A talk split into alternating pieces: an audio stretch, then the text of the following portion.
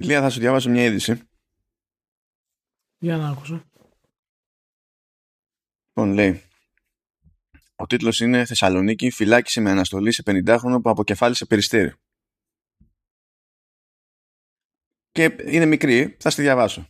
Λέει σε φυλάξη 12 μηνών και χρηματική ποινή 5.000 ευρώ με τριετή αναστολή καταδικάστηκε 50χρονο που αποκεφάλισε περιστέρι. Το περιστατικό συνέβη το 2019 στα κείμενα Θεσσαλονίκης και πήρε τον δρόμο της δικαιοσύνης ύστερα από μήνυση που κατέθεσε εναντίον του ο εξάδελφός του υποστηρίζοντας ότι το περιστέρι ήταν δικό του. Αυτό δεν αποδείχθηκε σύμφωνα με την απόφαση του τριμελίου πλημελίου δικαίου Θεσσαλονίκης, πλην όμως προέκυψε ότι πράγματι ο κατηγορούμενος θανάτωσε το πτηνό. Ο ίδιος στην απολογία του δήλωσε ότι είναι χρόνια περιστεράς και ότι το ζώο ήταν δικό του. Δέχτηκε ότι το αποκεφάλισε διότι σύμφωνα με όσα απολογήθηκε είχε χτυπηθεί νωρίτερα από γεράκι και παρά την προσπάθεια να το περιθάλψει και να το ράψει, προέβη στην πράξη αυτή για να το λυτρώσει. Το λυπόμουν να λέει, για να μην ταλαιπωρείται, ανέφερε. Για εκδίκηση έκανε λόγο στην κατάθεσή του ο 55χρονο μηνυτής, ισχυριζόμενος ότι ο ξάδελφός του, αφού βρήκε το περιστέρι ράτσας ντουνέκια, ζητούσε χρήματα για να το επιστρέψει. Κατέθεσε δε ότι εξαιτίας αυτού του συμβάντος οι σχέσεις των δύο χάλασαν. Ο 50χρονο κατέθεσε έφεση κατά της απόφασης για να κρυθεί εκ νέου από ανώτερο δικαστήριο. Και έχω έτσι μια ερώτηση γρήγορη, Ηλία. Καταλάβαμε ότι έπεσε πρόστιμο. Άμα είναι μόνο μία, καλά είναι. Καταλάβαμε ότι καταδικάστηκε, σε, έχει ποινή φυλάξη κτλ. Ωραία, άσκησε έβριση κτλ. Από αυτό το ρεπορτάζ, εσύ κατάλαβες ακριβώς για ποιο πράγμα τελικά καταδικάστηκε; Εγώ έχω μείνει στο ότι αποκεφάλισε περιστέρι. Πώς κατάφερε αποκεφάλισε περιστέρι; Δηλαδή, πώς το τώρα αυτό; Χρειάζεται μια ανάλυση. Δηλαδή, για να, αποκεφα... για να αποκεφαλίσει το περιστέρι, πρέπει να το κρατήσεις κάτω. Να πάρεις μαχαίρι ή ένα τσεκούρι σπιτιού. Και όπως το κρατάς δηλαδή, και αυτό κάνει πέρα δόθε, να φέρεις το μαχαίρι κάθετα ας πούμε με τέτοια ορμή που να του κόψει το κεφαλάκι. Δηλαδή υπάρχει μια διαδικασία σε αυτό το πράγμα. Και μπράβο στον άνθρωπο που κατάφερε και το έκανε αυτό το πράγμα. Δεν μπορούσε να το σκοτώσει νορμάλ. δηλαδή θα μου πεις τώρα νορμάλ τι είναι; Θα το, θα το διαπεράσει ας πούμε τι είναι; Λοιπόν, αλλά το κείμενο που διάβαζες είναι, είναι ένα χαοτικό κείμενο. Είναι, είναι πραγματικά ένα κείμενο το οποίο θα μπορούσε κάλλιστα να είναι στα πρακτικά ενός συνεδρίου ε, της Square Enix. Ε, κάλλιστα θα μπορούσε. Άνετα. Άνετα θα μπορούσε. Γεια σας, γεια σας. Καλώς ήρθατε στο Vertical Slice 165. Μπράβο, μπράβο. Έχω δει αποκεφαλισμό περιστεριού πάντως. Και ξεκινήσαμε με αποκεφαλισμό περιστεριού. Αυτά κάνουμε στο, στο Vertical Slice. Καλώς ήρθατε. Πού το έχεις δει μόνο το... Δεν ήταν manual, ήμουν έξω από μια εκκλησία. Είχαμε πάει με το σχολείο και περιμέναμε να μαζευτούμε για να γυρίσουμε, υποτίθεται, στο, στο σχολείο. Και ήταν λίγο φόρο, ρε παιδί μου, μπροστά από την εκκλησία. Ε, ναι. Και είχε εκεί πέρα κάτι περιστεράκια και την είχαν, την είχαν τσεκάρει εκεί πέρα. Είχαν μπανίσει κάτι ψίχουλα από αντίδωρο και ήταν στην άκρη του δρόμου και ένα περιστέρι έτσι πιο υψοκίνητο, ο γλου γλου γλου γλου γλου ψίχουλο γλου γλου γλου ψίχουλο, πηγαίνει λίγο πιο μπροστά, σκύβει κεφάλι, περνάει ένα μάξι και μετά ήταν όρθιο χωρίς κεφάλι το, το, το, περιστέρι. Όπου καταλαβαίνετε τι έχει να γίνει στο σημερινό Vertical Slice. Για να ξεκινάμε με αποκεφαλισμούς, καταλαβαίνετε τι, τι έχει να γίνει. Τι έχει να γίνει. Σου έχω κάτι πιο αιματηρό τώρα. Πιο αιματηρό. Μπράβο. Ε, τώρα δεν ξέρω αν θέλετε trigger warning ή δεν ξέρω και εγώ τι. Εγώ δεν πιστεύω σε αυτά. Αλλά τέλος πάντων προειδοποιηθήκατε. Ε, προσπάθησε λέει το 2015 να κάνει pitch για παιχνίδι στο Miyamoto ο Kanye West.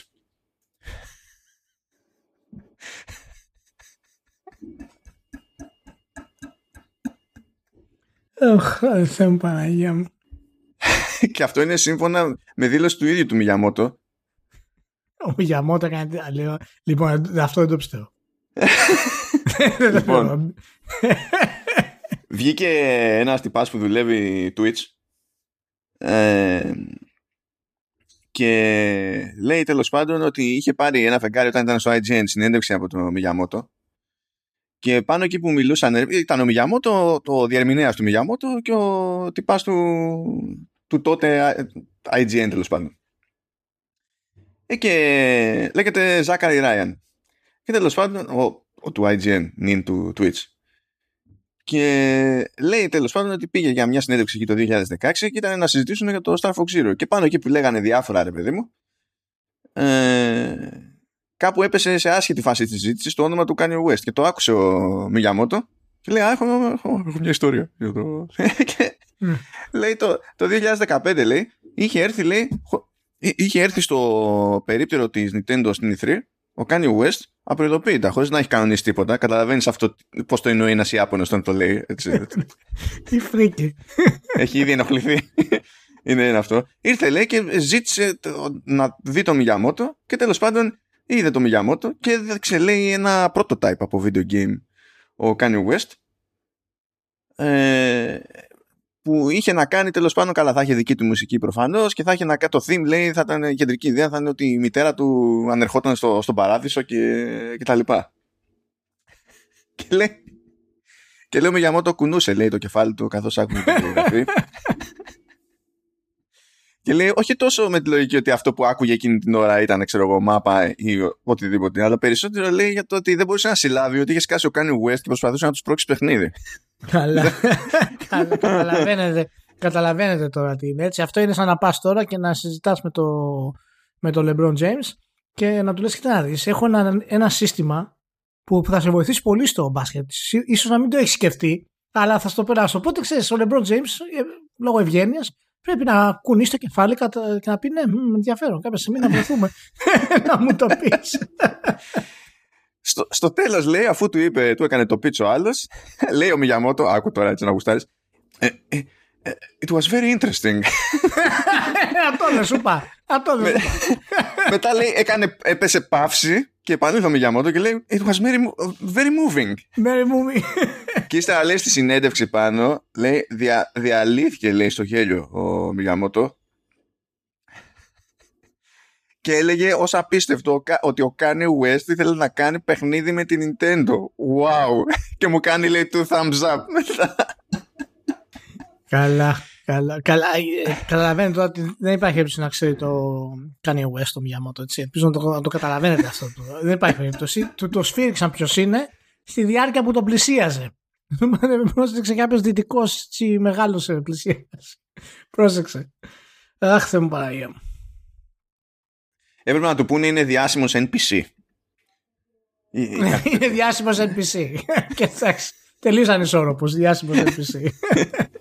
Να πούμε ότι μπορείτε να μας δείτε, κάνουμε μια εμφάνιση με τον Μάνο στο Retro X Gamers, ένα newscast που έχουν εβδομαδίο, ε, για να μιλήσουμε για τα τελευταία δρόμενα και κάνουμε μια εισαγωγή σε ορισμένα πράγματα που έγιναν σε βιομηχανία πρόσφατα, φυσικά και για την ε, Square Enix. Και ε, είναι ένα ωραίο έτσι ε, cast και σήμερα θα, τα θέματα αυτά που συζητήσαμε εκεί δηλαδή θα τα αναλύσουμε περαιτέρω. Έχω το link εννοείται στα show notes για να βρείτε το, το cast έτσι. Ε, και, και ο κόσμος ήταν ε, έτσι, πολύ ευχάριστος με τις τρέλες του μέσα και τα κλασικά του αλλά ήταν, ήταν καλά οπότε ένα γεια στα παιδιά. Ε, να πω και εγώ ένα γεια στο ακροατή Θανάση. Τώρα έχω το επώνυμο, αλλά δεν ξέρω αν κάνει κέφι, οπότε θα το αφήσω έτσι. Θα, θα μείνω στο Θανάσης. ακροατή Θανάση. Πω, πω. Γαμώ, το, γαμώ την Αντάκα. Ο οποίο ε, έψαξε και με βρήκε για να μου πει εσείς τις προάλλες λέγατε στο, στο Vertical ότι στο τέλος έτσι όπως πρόχνει με οποιοδήποτε τρόπο το Game Pass η Microsoft στο, στο τέλος θα σου δίνει Game Pass και με συνδρομή στο Office 365 και θα έχει ως perk τέλος πάντων κάποιο, την επαναφορά του Clippy σε κάποιο παιχνίδι και ό,τι να είναι. Ναι, και τελικά ο Clippy Sky στο Halo Infinite. Ε, ναι. Ως διακοσμητικό για όπλο. Καλά, διακοσμητικό γαμάει, δεν το συζητάμε. Ε, ναι. και, και λέει, το, το πήρα χαμπάρι, λέει, και θυμήθηκα που το λέγατε. Λέω, εντάξει, πρέπει να κάνουμε άλλες προβλέψεις. Δεν ξέρω. Πρέπει να, προ... να ποντάρουμε σε κάτι ουσιώδες, κάτι που να έχει αντίκτυπο στη ζωή μας. Τι ουσιώδες. Ή, ή η βιομηχανία είναι πάρα πολύ προβλέψιμη, ή εμείς είμαστε σε άλλο επίπεδο πλέον. Ή μπορεί να συμβαίνουν και τα δύο ταυτόχρονα. παράνοια, παράνοια. Anyway, ας πούμε ότι πάμε στην κανονική μας ροή τώρα. Άλλη μια κλασική περατζάδα από transmedia, διότι σκάσανε τα πρώτα δείγματα βασικά από το, το τηλεοπτικό animation τέλος πάντων ε, Sonic που λέγεται Sonic Prime και θα σκάσει Netflix οπότε άρχισε εκεί πέρα το, το σπρώξιμο να πούμε για την ιστορία ότι μπλέκει στην παραγωγή και η Sega άμεσα δηλαδή σε executive producers και τα λοιπά έχει ένα μάτσο Ιάπωνες ενώ τη Sega μεταξύ άλλων δυτικών προφανώς. Και είναι και λίγο τροφαντό αυτό τουλάχιστον σε, σε αριθμό επεισοδίων. Είναι, είναι, θα έχει 24 επεισόδια για κάποιο λόγο. 24 mm ναι, 24 επεισόδια.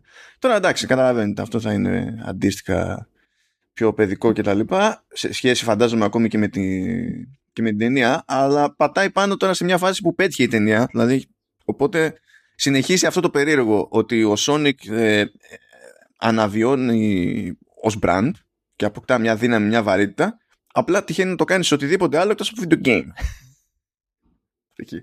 αυτό το περίεργο γιατί η Sega είναι η καλύτερη; Και άλλο ένα παιχνίδι βγήκε σε Netflix μεριά που είναι πάλι mobile, Relic, λέγεται Relic Hunter Rebels και δεν έχει σημασία να το κάνουμε νιανιά. Εμένα με ενδιαφέρει πιο πολύ ότι είναι παραγωγή από ε, βραζιλιάνικη ομάδα, λέγεται Rogue Snail ε, και αυτό που είπανε ότι τους ένοιαζε αυτή η κίνηση και για αυτούς είναι καλή και τα λοιπά ε, είναι ότι ε, με αυτή τη συμφωνία μπορούμε στην ουσία να φτιάξουμε games χωρίς να καθόμαστε να έχουμε άγχος για το monetization. Στην ουσία για το πώς θα ζήσουμε από αυτό το, το παιχνίδι.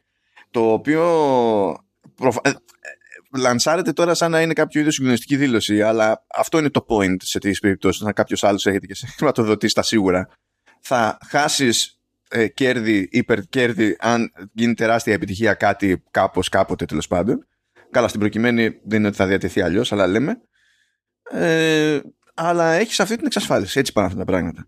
Έχει σημασία όμως για την περίπτωση μιας βραζιλιάνικης ομάδας, διότι το, το κόστος του gaming στη Βραζιλία είναι κομικά τεράστιο.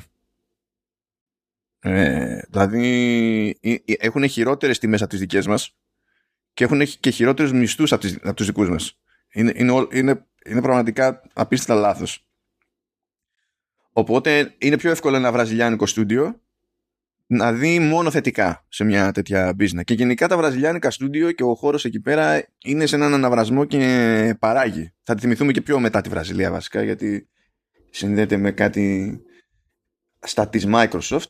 Αλλά anyway, Βραζιλία παιδιά, να περιμένετε εκεί πέρα θα υπάρχει output το οποίο θα βγατίζει. Τώρα την περασμένη εβδομάδα άρχισαμε να λέμε τα δικά μας σε κάποια φάση, χαθήκαμε. Είχαμε, ήμασταν μετά από ένα μισάωρο σχεδόν για Elon Musk και ξεχάσαμε τα οικονομικά της Activision Blizzard τα οποία τέλος πάντων συμπληρώθηκαν με διάφορα άλλα πραγματάκια. Μια χαρά παίρνει Activision Blizzard, κάτω 22% ο τζίρος, κάτω ε, 29% τώρα έτσι πως το λένε αυτοί γιατί έχουν και περίπου δική τους ορολογία η, τα, λέει net bookings okay, το net income που πρέπει να είναι κερδοφορία κάτω 36% κερδοφορία. Το κομμάτι της Activision είχε τη μεγαλύτερη μείωση τζίρου 49% κάτω. Ναι. Και η Blizzard πόσο κάτω ήταν 43% μόνο η King στην ουσία mobile μεριά ήταν που το έσωσε το πράγμα. Και είχε άνοδο εκεί 12, εκατο... 12 εκατομμύρια 12% πάνω ο τζίρος γιατί κάνει κράς παιδιά. Να γίνει κάπως έτσι πήγαινε τα πράγματα ε, και μου αρέσει που μια θεωρία της Activision είναι ότι ναι δεν πήγε τόσο καλά το Vanguard ε, και ότι ε, βασικός λόγος για αυτή την πορεία του Vanguard ε, είναι ότι το setting είναι ο δεύτερος παγκόσμιος. Κάνουμε κύκλο, τα έχουμε ξανακούσει αυτά. Ναι. Εντάξει, πόσα setting έχουμε στην ανθρωπότητα δηλαδή για να χρησιμοποιήσει το Call of Duty; Εκτός αν το πάει, εκτός αν το πάει στην αρχαιότητα. Θα το, ε, ναι, αυτό. το κάνει προπυρίτιδας ακόμα, πίσω από τους Κινέζους. Δηλαδή να το πάμε. Πόσο δηλαδή να το πάει; Μα δεν κάνουμε και αυτό. Δεν κάνουμε και εμείς ένα καινούριο παγκόσμιο πόλεμο να έχουν υλικό να δουλέψουν οι άνθρωποι. Βέβαια, θα πει κάποιος, να, προσπαθούμε. Εντάξει, κοιτάξτε. Ε, οι, οι πτώσεις αυτές είναι σημαντικές. Και φυσικά είναι σχετικά πρωτόγνωρο για την Activision Blizzard.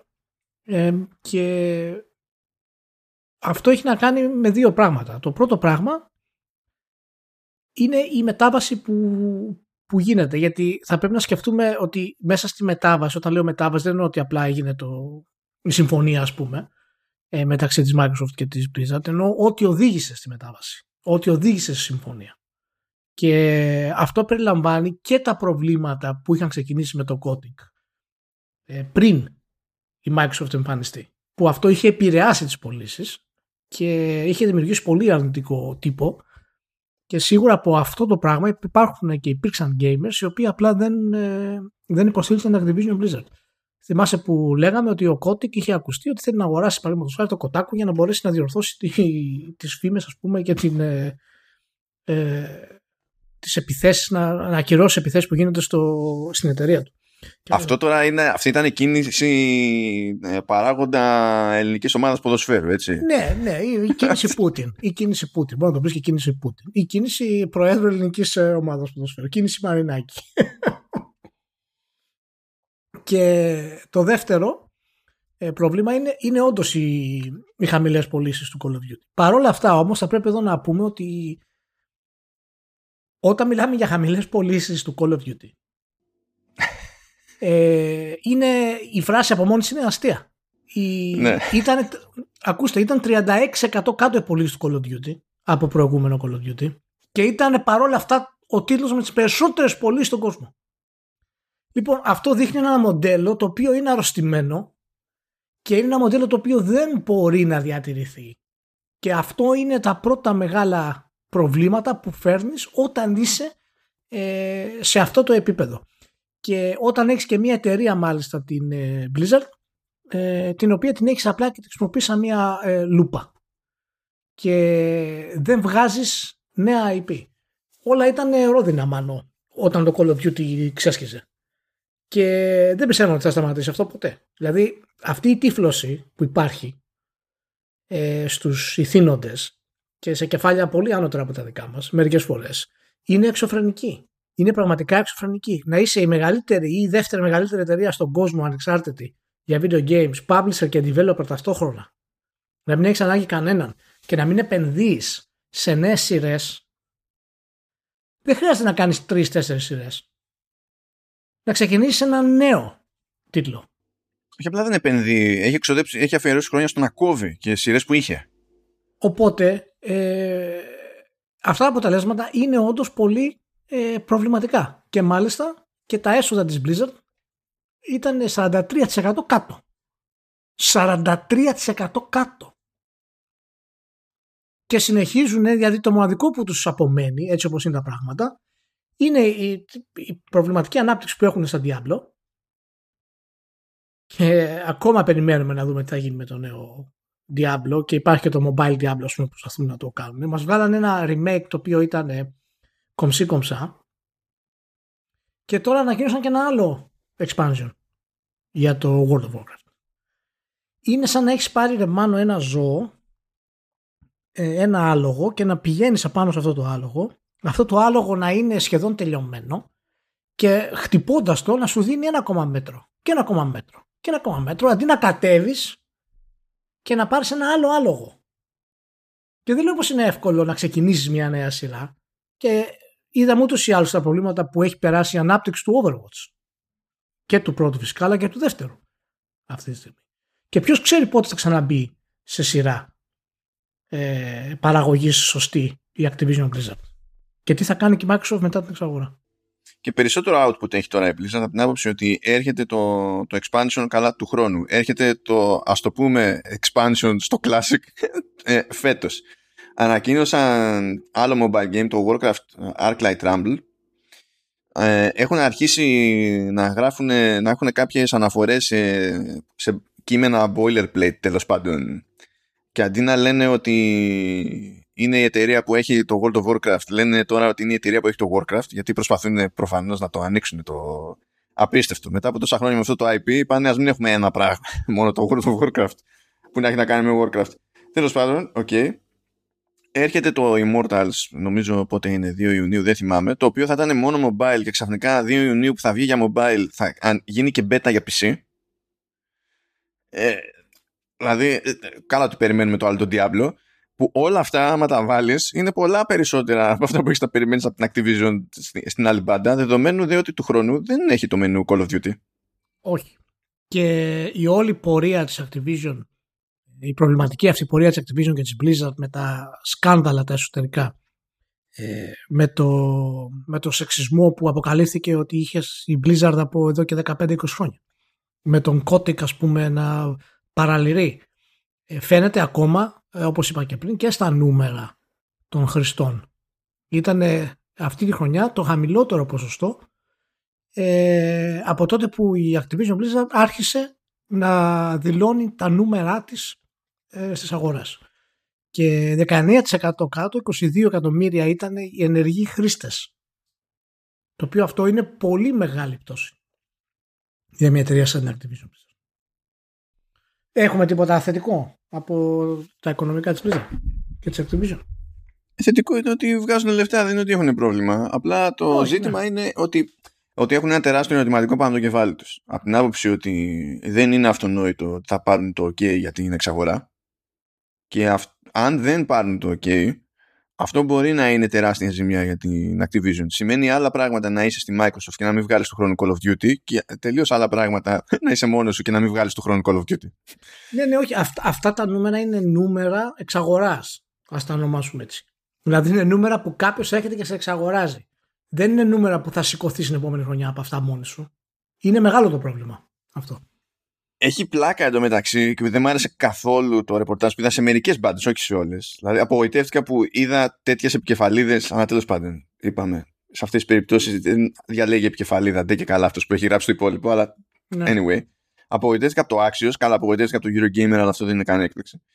Ε, επειδή ε, έγινε μια αγωγή από την πόλη της Νέας Υόρκης και ένα φαν που υπάρχει για τη συντάξεις. Ναι. Και έγινε αγωγή στην Activision Blizzard με τη λογική ότι και καλά κατηγορούμε ότι ο Kotick προσπάθησε και έκανε το κονέ για να συμφωνηθεί από το Διοικητικό Συμβούλιο ε, να γίνει αποδεκτή η πρόταση της Microsoft στα γρήγορα ε, για να γλιτώσει ο ίδιος liability και δεν ξέρω και εγώ τι. Και αυτή είναι τελείως σάπια ερμηνεία της κατάστασης διότι αν διαβάσει το τι λένε στη, στην αγωγή τους ε, δεν το κατηγορούν για τη διαχείριση. Δεν το κατηγορούν για το αν έχει κάνει ζημιά σε, με bad PR τέλος πάντων με τα σκάνδαλα που, δεν το κατηγορούν για τίποτα τέτοιο διότι αυτοί θέλουν λεφτά. Τον κατηγορούν ότι βιάστηκε να την κλείσει τη συμφωνία σε τιμή που θεωρούν ότι θα μπορούσε να ήταν υψηλότερη ώστε να κερδίσει ακόμα περισσότερο το φαντ όλοι αυτοί δεν ενδιαφέρονται για το τι γίνεται όντως στην εταιρεία. και ε, καρβίδι του καίγεται. Το ζήτημα είναι να βγει κανένα φράγκο παραπάνω για να είναι εξασφαλισμένες συντάξεις, διότι εκεί πέρα έτσι λειτουργεί το σύστημα. Για να, δηλαδή, δεν περιμένουν από το δημόσιο ταμείο. Και φυσικά, ξέρεις, ε, υπάρχει το πρόβλημα με τον Kotick. Υπάρχει το πρόβλημα γενικά με την Activision και την Activision Blizzard αλλά δεν είναι ανάγκη και ο τύπος σε κάτι άσχετο να προσπαθεί να το πιάσει να το κάνει spin απλά επειδή θέλει να έχει άλλο ένα τίτλο που να τη λέει στον Kotick.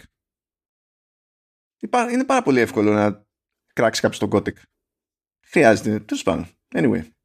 Αυτό. Μάλιστα. Πάμε λίγο. Δεν μπορώ καν να το πω Game Pass. Τέλος πάντων. Έστω ότι. Μπορεί να κάνει ένα κουφό η Microsoft ε, είπε έχουμε το Game Pass, πάρα πολύ ωραία. Έχουμε το Xbox Cloud Gaming που υποτίθεται ότι είναι μια παροχή στους συνδρομητές ε, του ε, Game Pass Ultimate. Αλλά never mind, ε, χωρίς να είστε συνδρομητές πουθενά, μπορείτε να χρησιμοποιήσετε Xbox Cloud Gaming για να παίξετε Fortnite. OK. Okay. Τσάμπα.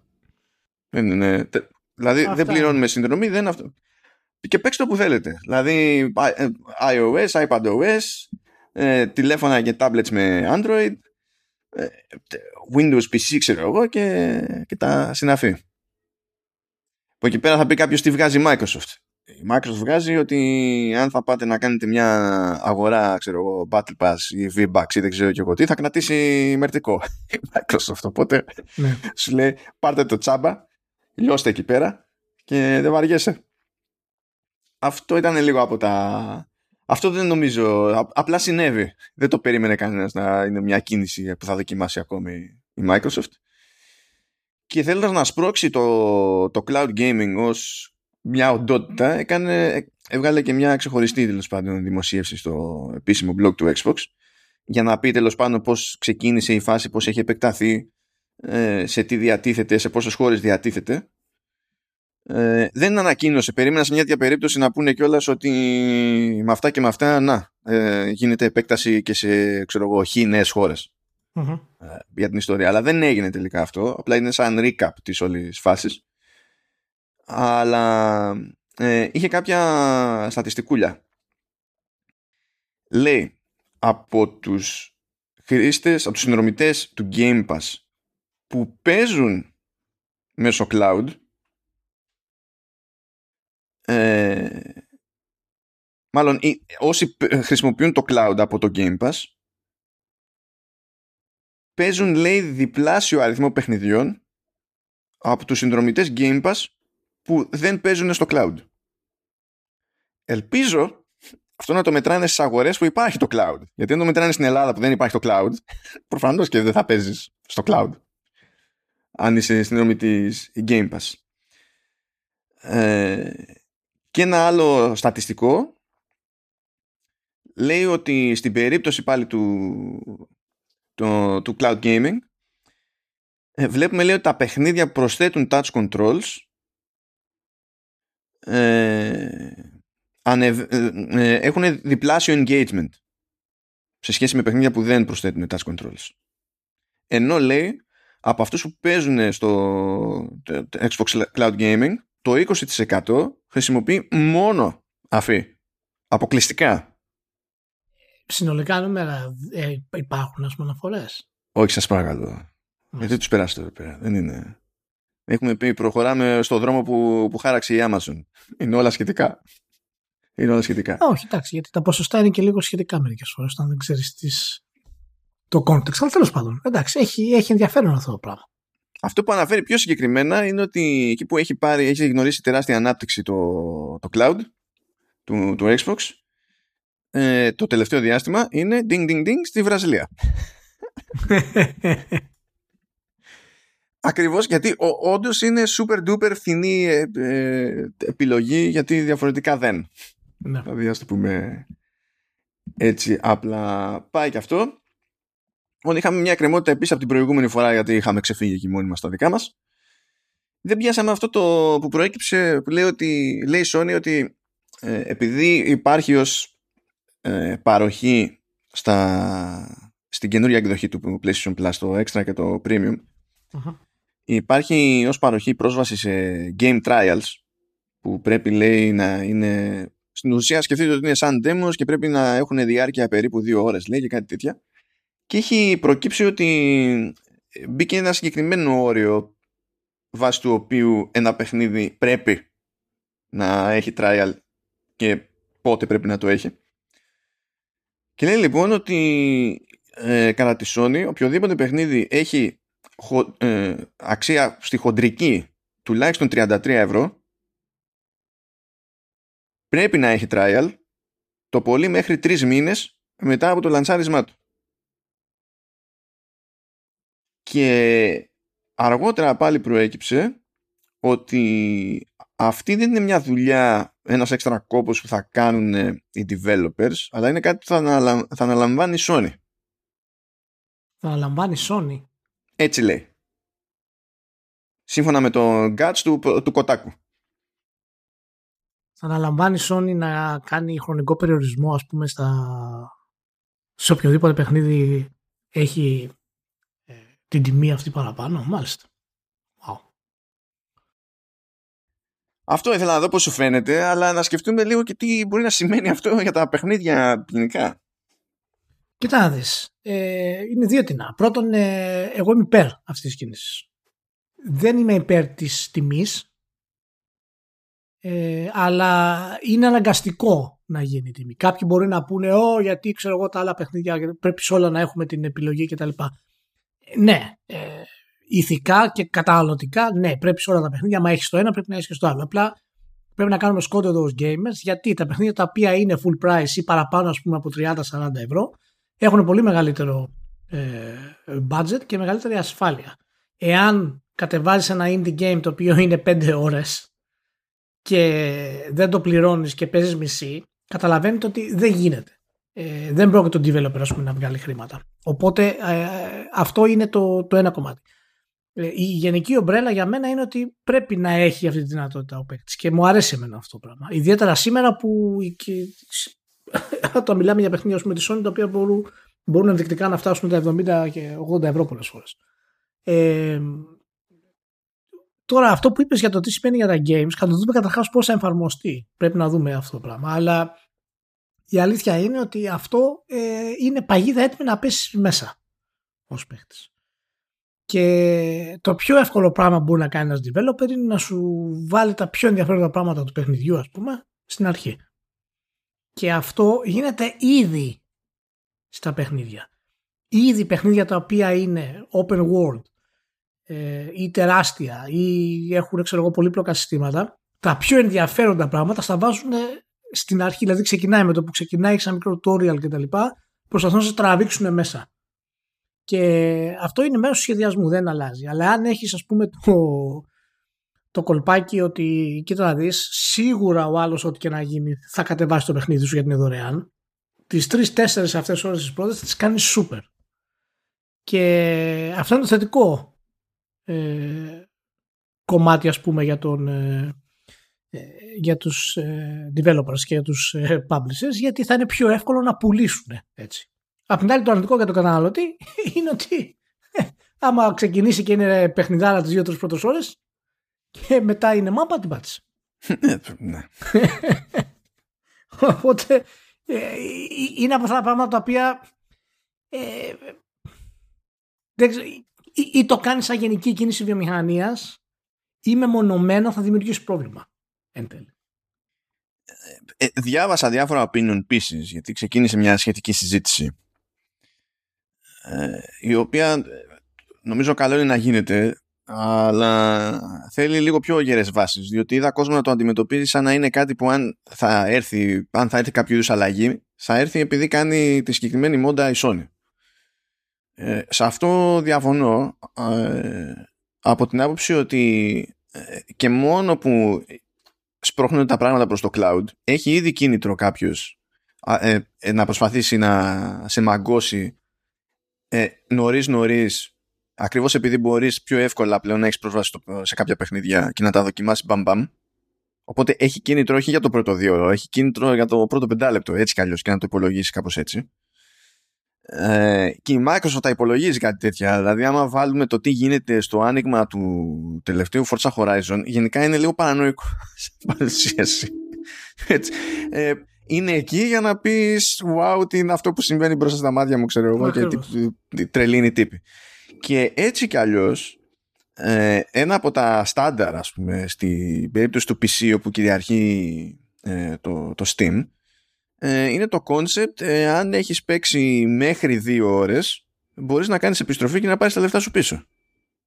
Που είναι κάτι που σημαίνει ότι έτσι κι αλλιώς οι developers πρέπει να το έχουν ε, συχνά πυκνά κατά νου καθώς ζυγίζουν το πώς θα χειριστούν το περιεχόμενό τους Οπότε δεν πιστεύω ότι. Ε, εντάξει, η Sony έχει μια ειδική βαρύτητα πες στη βιομηχανία, ok, αλλά δεν πιστεύω ότι αυτή είναι μια συζήτηση που ξεκινάει, είχε νόημα να ξεκινήσει να μας απασχολήσει τώρα λόγω της Sony. Είναι ένα ζήτημα το οποίο έτρεχε έτσι κι αλλιώς. Και παλιότερα είχαμε πει πάλι σε vertical, ε, επειδή είχε προκύψει από μια συνέντευξη του, του Axios με πρώην writer του, του Assassin's Creed, που σου λέει ότι πολύ συχνά ρε παιδί μου ε, κοιτάζουμε να είναι πιο εντάξει στην αρχή και μετά έρχεται το χάος γιατί δεν προλαβαίνουμε γιατί ξέρουμε ότι δεν υπάρχει αρκετός κόσμος να φτάνει μέχρι το τέλος ή δεν ξέρω και εγώ τι και ότι αυτό γίνεται όχι σε Assassins ότι είναι κάτι που συμβαίνει έτσι κι αλλιώς σε, σε μεγάλα παιχνίδια. Είναι μέρος του design αυτό, παιδιά. Είναι μέρος του design.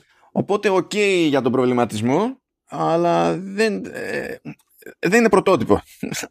Ο προβληματισμός δηλαδή αυτός δεν είναι πρωτότυπος. Είναι κάτι που είχε νόημα να μας απασχολεί από καιρό ναι, και θα, θα μας απασχολεί κι άλλο. Θα δούμε πώς θα εφαρμοστεί. Θα δούμε πώς θα εφαρμοστεί. Πάντως, ε, γενικά ε, η επιλογή του να παίξεις κάτι για δύο ώρες ε, τίνει πάντα προς το να πληρώσεις το παιχνίδι.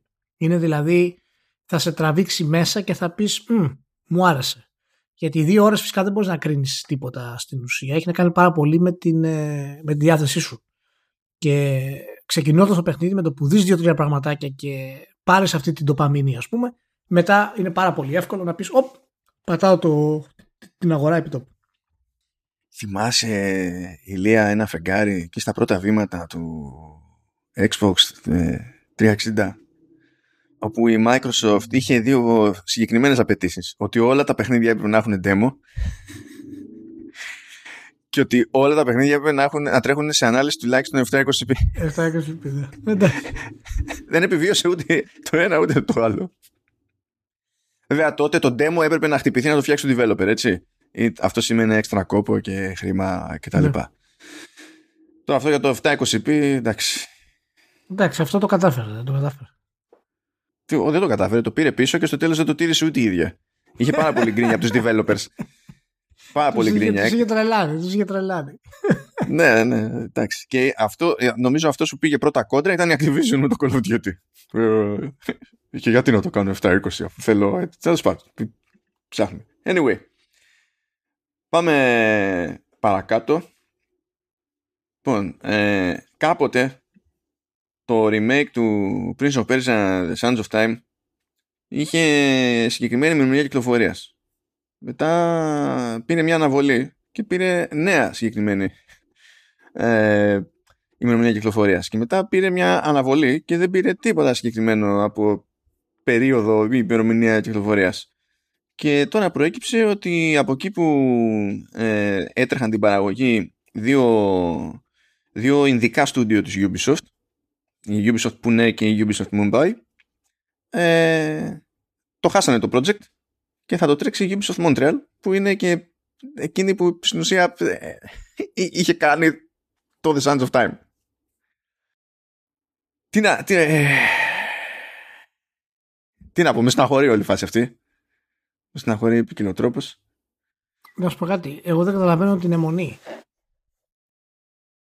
Και Αρχικά, ας πούμε, δεν κατάλαβα γιατί θέλουν να το κάνουν. Εντάξει, προφανώς έχει κάποιο επιχειρηματικό νόημα γιατί θέλουν να κάνουν reboot τη σειρά του Prince of Persia. Ε, ναι, ναι. Θα θέλανε να ξεκινήσουν με αυτό για να κάνουν μετά ένα επόμενο βήμα και να έχει επανέλθει στη συζήτηση το Prince. Ναι, ναι, και σίγουρα αυτό ήταν και κομμάτι όπου ξέρεις με το που κάνεις το reboot του Prince of Persia, όσοι, όσοι κάνουν προπαραγγελία παραδείγματος χάρη μπορούν να πάρουν και κωδικό να κατεβάσουν και το remake του original Prince of Persia. Δηλαδή τους επιτρέπουν να κάνουν διάφορες επιχειρηματικές ε, κινήσεις. Ε, το θέμα είναι ότι επειδή είναι η Ubisoft, ε, δεν έχει συνήθως κάποιο πλάνο για το πώς θα προχωρήσεις αυτά τα πράγματα και γενικά ε, ο, ο τίτλος τώρα θα περάσει στη Ubisoft Montreal που ανάθεμα και αν αυτή η εταιρεία έχει πήξει όλα αυτά τα χρόνια ε, και δεν ξέρω τι άλλο ας πούμε θα την βάλουν να, να ασχοληθεί. Ε, δεν είναι καλή η περίοδος που βρίσκεται η, η Ubisoft και η επιτυχία του Valhalla ε, είναι το τελευταίο στάδιο που δείχνει το δρόμο για live action παιχνίδια. Και σίγουρα υπάρχει κάποια αναταραχή μέσα στην όλη κατάσταση της Ubisoft. Εγώ δεν πιστεύω ότι εν τέλει θα δούμε αυτά τα reboots τα οποία περιμένουμε όπως είναι, τα, όπως είναι το Splinter Cell, όπως είναι το, το Ghost Recon ενώ σε single player έτσι, όπως είναι το Prince of Persia ε, όπως είναι το Beyond Good and Evil ε, εντάξει, αυτός είναι ουσιαστικά. Πιο Beyond Good and Evil, πιο Beyond Good and Evil το ρημάδι. Βλέπουμε τα προβλήματα με το Skull and Bones. Δηλαδή, από όπου και να το πιάσεις, η σειρά η οποία τρέχει στη Ubisoft ουσιαστικά και καλά είναι το Rainbow Six Online και φυσικά τα, τα Assassin's Creed. Ε, έχει βέβαια και άλλες ας πούμε ε, κυκλοφορίες, κινητά, έχει απλωθεί, είναι πάρα πολύ ωραία, αλλά ε, υπάρχει πρόβλημα μάλλον το ότι ασχολούμαστε ακόμα με το ποιος και πότε θα προχωρήσει το remake του πρώτου Prince of Persia, σημαντικού τίτλου, πολύ σημαντικού τίτλου, ε, εμένα με αφήνει, τι να σου πω, με αφήνει άναυδο. Πόσες φορές θα συζητήσουμε για αυτό το πράγμα και πόσες φορές θα ασχοληθούμε για αυτό το πράγμα, θα πρέπει να έχει ήδη βγει το remake του Prince of Persia. Και, ε, και σκέφτομαι, sorry, το, και το κλείνω, σκέφτομαι ότι πραγματικά δεν όταν λέει για remake εννοεί πραγματικά ότι θα δούμε νέο παιχνίδι. Προσπαθεί ίσως να το κάνει νέο παιχνίδι. Και εάν αυτός είναι ο λόγος που μπήκε στο Ubisoft Montreal, OK. Okay. Εάν δηλαδή επεκτείνουν τον πρώτο τίτλο σε τέτοιο βαθμό που να πρόκειται στην ουσία για ένα καινούριο Prince of Persia, OK. Okay. Μόνο έτσι θα έχει νόημα όλη αυτή η ενασχόληση και το πέρα δώθε που έχουμε δει. Κοίτα, λένε τώρα ότι στο στούντιο θα είναι στη φάση που επανεξετάζεται το, το εύρος του remake. Ακριβώς, Το οποίο μπορεί να σημαίνει οτιδήποτε. Έτσι, ναι, ναι, δηλαδή, ναι, προφανώς, προφανώς. Μπορεί να είναι κάνουμε κανονικό νέο Prince που κατά μία έννοια είναι επανεκκίνηση και remake μαζί. Ναι. Μπορεί να είναι το βγάζουμε στα mobile. Ναι. Τι μπορεί να είναι, ξέρεις, ό,τι να είναι. Εντάξει, εγώ λίγο ξενέρωσα με τη λογική ότι έκανε. Τα έχουμε ξαναπεί ότι εδώ η Ubisoft προσπαθεί, χτίζει ένα μάτσο στούντιο δικά, δικά της και τους έχει σε ρόλο κομπάρσου μέχρι που τους δίνει μια κάποια ευκαιρία και αυτά είναι από τα καλά της Ubisoft και αυτή η ευκαιρία τώρα για αυτά τα συγκεκριμένα τα στούντιο ήταν η ευκαιρία να φανούν προς τα έξω και μάλλον προκύπτει ότι είναι κατώτερα αυτών των περιστάσεων τα συγκεκριμένα δύο στούντιο. Ναι, εάν οι περιστάσεις δεν είναι απλώς ένα remake, δεν μπορώ να πιστέψω ότι η Blue Point, παραδείγματος χάρη, έχει πρόσβαση και κάνει σε καλύτερη τεχνολογία για να, ε, να κάνει το remake του σαν το Colossus. Και μιλάμε για δύο εταιρείες, ο Ubisoft Pune και Ubisoft Mumbai. Okay. Δεν μπορώ να πιστέψω ότι ήταν τόσο εκτός των ικανοτήτων τους σε ένα remake. Ίσως πιθανά, εικάζω, ότι πρόκειται για full blown remake, δηλαδή που θα επεκτείνει τον τίτλο και θα δούμε ένα ολοκαίρινο Prince of Persia στο τέλος. Μην ξεχνάς ότι ανακοινώθηκε δυόμιση χρόνια πριν, μάλλον. Και δεν κολώνει στην τελική Ubisoft να τα δαγκώνει αυτά και να ξέρει ότι θα χαλάσει περισσότερα λεφτά. Δηλαδή, καλά, το ανέκδοτο το μεγαλύτερο δεν θα πω καν για τον Beyond Good and Evil, γιατί εγώ δεν πιστεύω καν ότι αφιερώνεται χρήμα και τις προκοπεί συστηματικά. Αλλά η φάση με το Skull and Bones, ας πούμε, είναι ηρωική. Δεν έχει σημασία. Μπορεί να βγει μούφα το παιχνίδι έτσι. Αλλά είναι ηρωική η περίπτωση του Skull and Bones. Όχι, όχι, δεν το αφήνει. Αυτά είναι, α, α, αυτό είναι καλό για την Ubisoft αυτό το πράγμα. Παρ' όλα αυτά όμως, ε, μέσα σε όλη αυτή την ανάπτυξη της κόλασης, ας πούμε, ε, μερικές φορές δεν είναι κακό να παρατήσεις. Όχι, όχι. Δεν είναι κακό να παρατήσεις. Δηλαδή, δεν είσαι εταιρεία η οποία ξέρω εγώ, εξαρτάται απλά και μόνο από το Skull and Bones έχεις τη δυνατότητα. Θα φας την ήττα σου, ας πούμε, και τη χασούρα σου, OK, okay, αλλά δεν είναι κακό να παρετήσει αν δεν σου βγαίνει. Και το Skull Bones φυσικά έχει γίνει ολόκληρη ε, δυναστεία. Σοπόπερα σαν τα Μπάρμπαρα. Σαν τα Μπάρμπαρα καλύτερα από τον και γοητεία ήταν, παιδιά. Το ξέρετε. Την τον και γοητεία είχε το, είχε το όνομα Ρίτς και Κάρολάιν αλλά σαν τα Μπάρμπαρα ήταν η μαγιά της Όπα, όπα, όπα, όπα. Θα λέμε και Μπρουκ. Ναι, εντάξει, εντάξει. εντάξει. Ε, έτσι. Η Μπρουκ είναι η, η καρδιά της Σάντα Μπάρμπαρα. Όχι, τι λέω, η Μπρουκ ήταν στον Τόλμη και Γοητεία. Βέβαια, Τόλμη και Γοητεία, αυτό. Τα μπέρδεψα, συγγνώμη, τα μπέρδεψα. λοιπόν, OK. Okay. Λοιπόν, θα μείνουμε λίγο στη Ubisoft, διότι φυσικά άρχισαν να ακούγονται πράγματα ότι ψάχνονται funds, τα λέγαμε την προηγούμενη φορά, να τσιμπήσουν τη Ubisoft. Και τι λέγαμε επίσης την προηγούμενη φορά, ότι η οικογένεια Γκυγεμό δεν γουστάρει συνήθως. Δηλαδή, πολύ απλά δεν γουστάρει. Οπότε στο, στις μέρες που πέρασαν προκύπτει ότι ε, κοιτάζει η οικογένεια να κάνει ένα κονέ δικό της με, με private equity firm ώστε να κάνουν μια μόντα περίεργη και να ε, ως, ως κόμπο να αγοράσουν τυπικά τη Ubisoft και να διατηρήσει η οικογένεια τον έλεγχο πριν προλάβει οποιοδήποτε άλλος να κάνει οτιδήποτε για να τους τη χαλάσει. Για την ιστορία να πούμε ότι αυτή τη στιγμή η οικογένεια κρατά το, έχει μερίδιο 15,9% αλλά αυτό το 15,9% αντιστοιχεί στο 22,3% των, των μετοχών με δικαίωμα ψήφου. Δηλαδή όταν έρθει η ώρα να πάρθει μια απόφαση κτλ αυτό που θα διαλέξει η οικογένεια μετράει τόσο. Παρότι το μερίδιο είναι μικρότερο τέλος πάντων. Δηλαδή, εντάξει, δηλαδή, πόσο, πόσο πιο μέσα. Δεν γουστάρουν οι τύποι. Απλά δεν γουστάρουν. Ε, κοιτά, πάντως ε, αυτή η κίνηση που φαίνεται ότι πάνε να κάνουν τώρα είναι και κίνηση για να γλιτώσουν τη, τη χασούρα ή μάλλον δεν μπορώ να το πεις χασούρα, να κερδίσουν περισσότερα.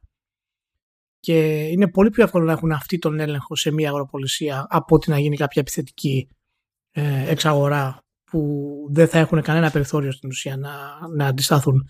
Ε, έχει έρθει ο καιρός ε, να γίνει αυτό. Είναι κοντά η Ubisoft για να, για να εξαγοραστεί και να περάσει φυσικά σε χέρια τα οποία είναι πραγματικά έχουν διαφορετική κατεύθυνση ας πούμε στο καλλιτεχνικό κομμάτι.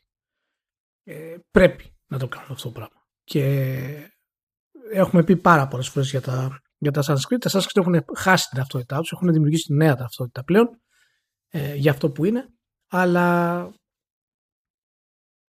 χρειάζονται άλλο χέρι από πάνω στη βαρό για να το κάνουν αυτό το πράγμα. Πρέπει κάποια εταιρεία και αυτό το, αυτό το λέγαμε πόσο καιρό το λέμε μάλλον ότι η Ubisoft έχει από τα καλύτερα ταλέντα γενικά στη βιομηχανία. Και σε θέματα engineers και σε θέματα σχεδιαστών και σε θέματα καλλιτεχνών.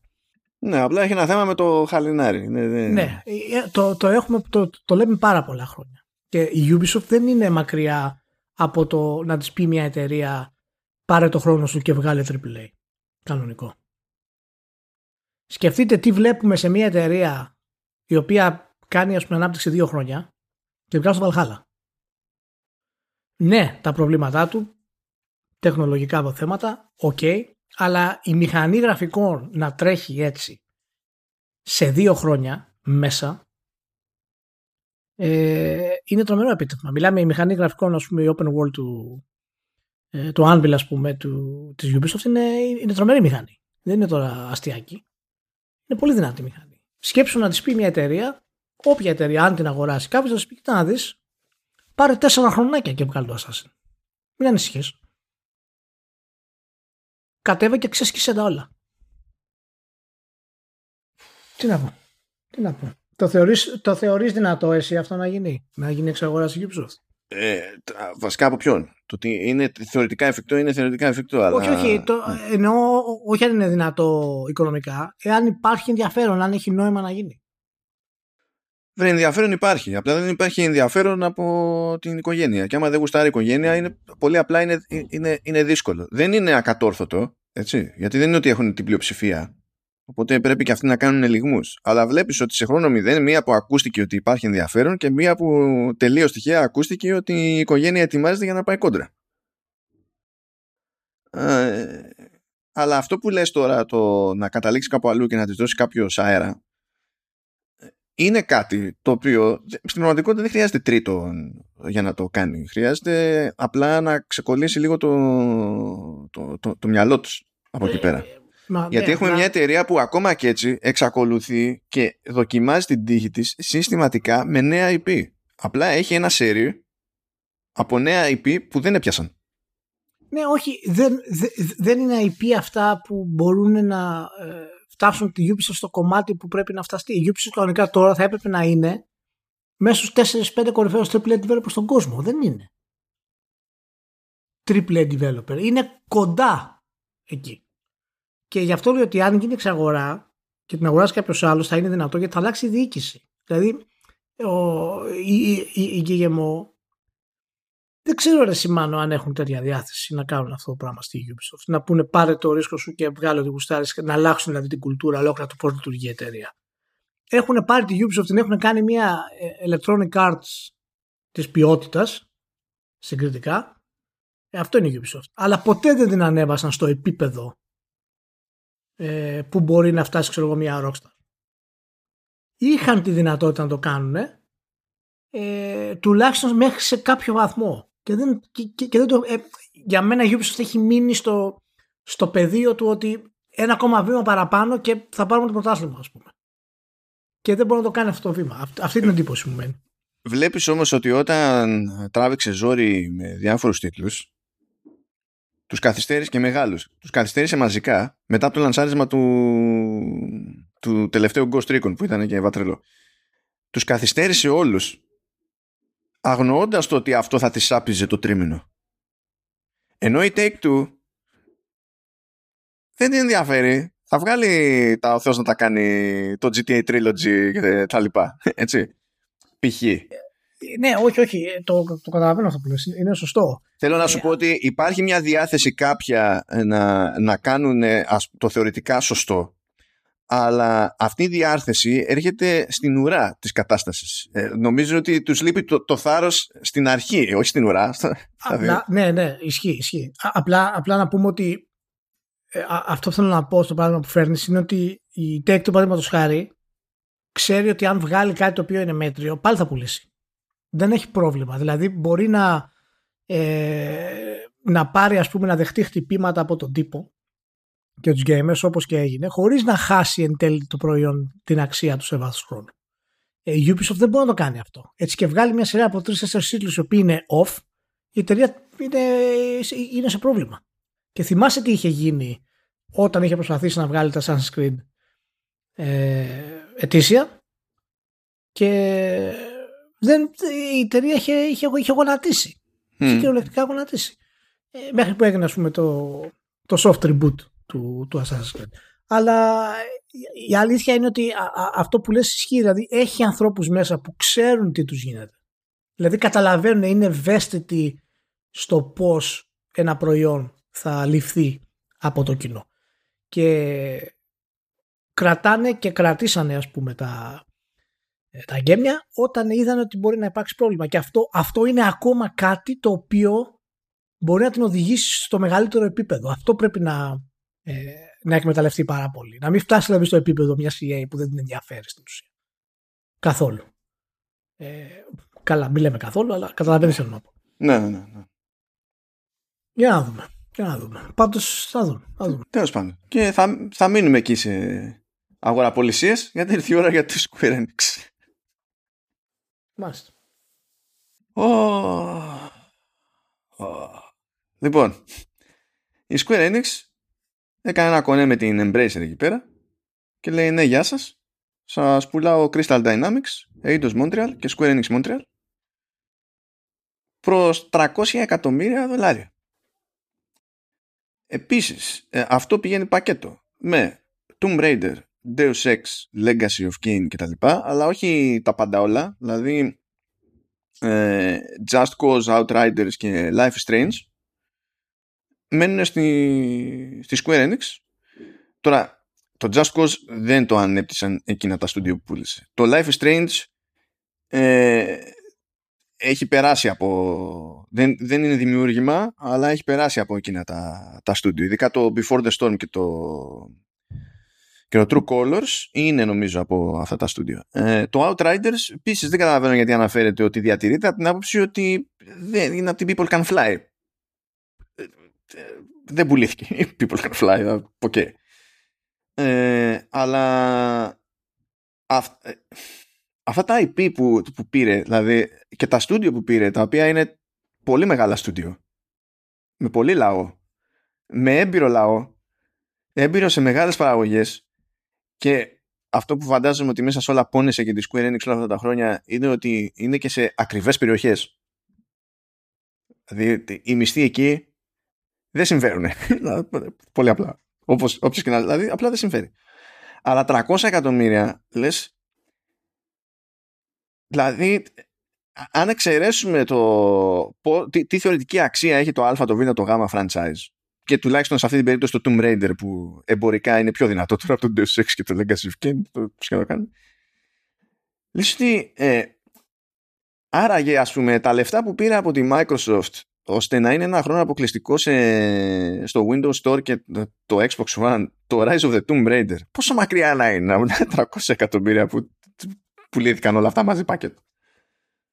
Ναι, είναι, είναι πραγματικά κάτι το οποίο και εμένα μ' άφησε άνοδο και στην αρχή δεν είχα καταλάβει τι διάβασα. Νομίζω ότι μιλάμε για τα IP και λέω 300 εκατομμύρια για, τα, για, αυτά τα IP είναι πολύ καλή τιμή. Μπράβο. Είναι OK. Okay. Και μετά συνειδητοποιώ ότι είναι και τα στούντιο στην τιμή μέσα. Και προσέξτε τώρα τι μιλάμε. Μιλάμε ότι στη βιομηχανία υπάρχουν έξι συνολικά AAA στούντιο, έτσι. Έξι στούντιο είναι στη βιομηχανία. Η Santa Monica, η Naughty Dog, η City Project, η Rockstar, η Crystal Dynamics και η Eidos Montreal. Αυτά τα έξι είναι στην ουσία AAA Studio. Υπάρχουν και άλλα που φτάνουν κοντά στο επίπεδο ή μπορεί να, έρθουν, να βγάλουν σε αυτή τη γενιά AAA, αλλά επιβεβαιωμένα AAA Studio που λες ότι αυτό το παιχνίδι που θα βγει από εκεί θα είναι AAA είναι αυτά τα έξι και δύο από αυτά τα είχε Square Enix. Και δεν ξέρεις τι θα κάνει. Και το Shadow of the Tomb Raider, παραδείγματος χάρη, είναι, είναι κλασικό AAA.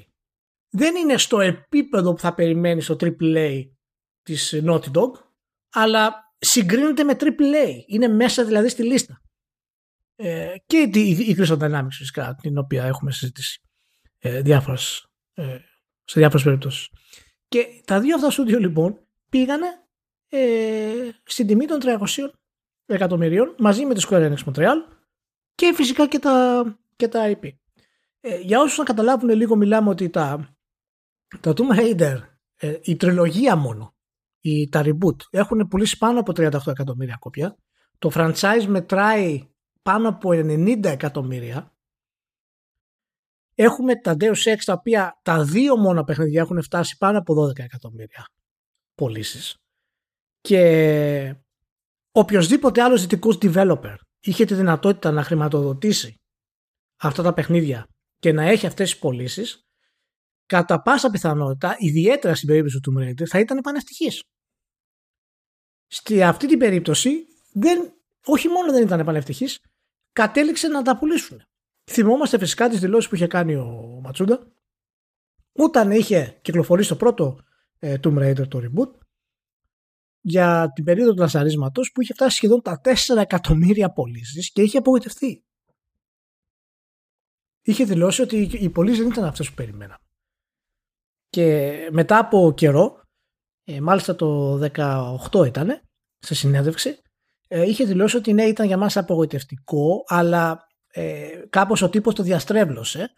Δεν ήταν τελείως απογοητευτικό με την έννοια την κλασική, το άλλαξε ναι. τώρα. Ήταν, ήταν απογοητευτικό, άκου το διόρθωσε, ήταν απογοητευτικό επειδή περιμέναμε ο τίτλος αυτός να γυρίσει την εταιρεία και δεν το έκανε. Περιμένα η Square Enix να γυρίσει την πορεία, την οικονομική πορεία όλης της εταιρείας για το έτος ένα reboot του Tomb Raider. Μια φορά να μας εξηγήσει Square Enix γιατί τα φαντάζεστε αυτά ότι είναι προβλεπέ ενδεχόμενα. Δηλαδή ότι με βάση το α, το β, το γ, εμείς πιστέψαμε ότι υπάρχει πιθανότητα να γίνει το τάδε. Μια φορά να το μισοεξηγήσει. Γιατί ε, κάθε φορά κάνει τον ίδιο κύκλο με δυτικές παραγωγές. Βγαίνει και περιμένεις μετά ένα-δύο μήνες για να, σου, για να ακούσεις ότι τελικά απογοητεύτηκε Square Enix. Έχει κρατήσει το Just Cause, το Outriders και το Life is Strange. Και θέλω πραγματικά να δούμε πού θα πάνε ε, αυτού του είδους οι τίτλοι. Η, η αιτία που κράτησε αυτούς τους τίτλους έχει να κάνει περισσότερο με, την, με το θέμα της κουλτούρας ε, και τι περνάει στη Δύση ως θέμα διασκέδασης αλλά και ε, κοινωνικής κουλτούρας όπως το Life is Strange που ασχολείται με διάφορα θέματα της εποχής που έχουν να κάνουν με τα φύλλα και ε, το σεξισμό κτλ. Ε, παρά οικονομικές ε, δυνατές επιλογές. Και για να καταλάβουμε πούμε, λίγο τη διαφορά θα σου διαβάσω μάνο στα γρήγορα που τα έχω έτσι σημειώσει για, για να καταλάβεις τι είχε κυκλοφορήσει η Insomniac από την εποχή που σταμάτησε να είναι multiplatform. Δηλαδή από την εποχή του Sunset Overdrive και μετά. OK, okay, λοιπόν, κυκλοφορεί το Sunset Overdrive το 14. Και μετά έχουμε την ίδια χρονιά, το 15 βγάζει το Slow Down Bull, το Fruit Fusion, το Bad Dinos, το Digit and Dash, το 16 το Ratchet Clank και το PlayStation 4, Song of the Deep, Edge of Nowhere, The Unspoken, Feral Rights. Το 18 βγάζει το Marvel Spider-Man. Αυτούς τους τίτλους που μόνο στην ουσία που ήταν σημαντικός ήταν το, το Spider-Man, η Sony την αγόρασε 220 εκατομμύρια.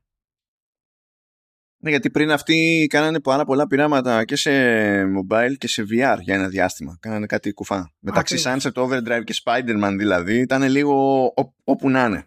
Και εκεί δείχνει πώς τη διαφορά φιλοσοφίας που έχει η Sony που είναι στην καρδιά της είναι δυτική εταιρεία σε μεγάλο βαθμό και την ανικανότητα αντίστοιχα της Square να συλλάβει το δυτικό ταλέντο Και αυτό έχει να κάνει επειδή η Square Enix είναι και αυτή μια εταιρεία που είναι πολύ χωμένη ας πούμε στο, στην ανατολική ας πούμε, κουλτούρα και δεν έχει εκμοντερνιστεί. Και βλέπουν γενικά τα δυτικά video games πολύ διαφορετικά από ό,τι βλέπουν τα δικά τους γι' αυτό και δεν έχει ε, ανοίξει μύτη για τις αποτυχίες που έχουν κάνει ήδη τη Square Enix τίτλοι, η Ιαπωνική. Μα η, η, άσχετα με το τι στόχους είχαν βάλει μες στο κεφάλι τους για, για τις δυτικές τους παραγωγές, οι δυτικές τους παραγωγές φέρνανε λεφτά για να τους ισιώνουν, για να έχει μετά ο κάθε πικραμένο 300 χρόνια περιθώριο να βγάλει Kingdom Hearts και Final Fantasy. Ναι. Και ναι, μην ξεχνάμε ότι οι τίτλοι αυτοί πήραν το πράσινο φως για τριλογίες. Και το Deus Ex είχε πάρει πράσινο φως για τριλογία, δεν κατάφερε να τη φτάσει εκεί. Το Tomb Raider είχε πάρει πράσινο φως για τριλογία, κατάφερε και την έκανε την τριλογία. Η μεγάλη απόφαση που έκανε η Square Enix και δείχνει εκεί το μεγάλο πρόβλημα που έχει να αντιμετωπίσει αυτή τη στιγμή η εταιρεία, τα τελευταία χρόνια μάλλον που είναι διοικητικό, είναι ότι έχει χάσει τελείως την ταυτότητά της και την κατεύθυνσή της. Η συμφωνία που έκανε με τη Marvel για το Avengers και το Guardians of Galaxy ε, ήταν μία ακόμα απεγνωσμένη προσπάθεια της εταιρείας να μπει στη Δύση ε, και να μπορέσει έτσι να εκμεταλλευτεί τον τεράστιο ντόρο που έχουν ε, οι σούπερ ήρωες ε, τα τελευταία χρόνια. Δεν την ένιαξε πώς θα σχεδιάσει το Avengers, δεν την ένιαξε πώς θα προωθήσει το Guardians of the Galaxy. Όχι, την ένιαξε, επειδή την ένιαξε το Avengers ήταν που βγήκε όπως βγήκε το, το Avengers. ναι, το Guardians of the Galaxy δεν το προώθησε επειδή είχε παραιτηθεί ήδη. Ναι, και δημιούργησε το Avengers ένα, ένα κάκιστο παιχνίδι ειδικά σχεδιασμένο στην ουσία για να ε, παίρνει χρήματα και προσπάθησε να το αλλάξει μέχρι, για λίγους μήνες μέχρι που σταμάτησε και είδε ότι όχ δεν πουλάνε αυτοί οι τίτλοι και με πρόσφατη αναφορά ας πούμε δήλωσε ότι έχασε 200 εκατομμύρια από αυτές τις δύο επένδυσεις. Και έχασε 200 εκατομμύρια από αυτή, τη, από αυτή την πίσνα πάνω κάτω. Γιατί το ζήτημα ποιο είναι; Τα στούντιο στούντιο αυτά ε, ε, είναι, είναι κερδοφόρα. Απλά έχουν πάρα πολύ μικρό περιθώριο κέρδους. Και περίμενε να έχουν μεγαλύτερο. Τα Ιαπωνικά δουλεύουν με μεγαλύτερο περιθώριο κέρδους. Αυτό που με σκίζει εμένα είναι ότι κάνει τις προσπάθειες που κάνει με τα IP που είναι στα χέρια της δεν είναι ευχαριστημένη με την κερδοφορία αυτή και με τους τσίρους κτλ. Και, και σου λέει τι θα δοκιμάσουμε άλλο. Ας πάμε να τα σκάσουμε στη Marvel ώστε να πρέπει μετά να πουλήσουν ακόμη περισσότερο αυτά που θα βγάλουμε για να ρεφάρουμε για να τα πάμε καλύτερα. Λες ελάχιστα και απόστολη. Δεν, δεν επικοινωνείται καθόλου με το, με το σύμπαν. Δηλαδή απλά δεν επικοινωνείται δείχνει τα, τα προβλήματα που έχει η διοίκηση της Square Enix ε, από τότε που, το, που έχασε την, ε, την πορεία του το Final Fantasy.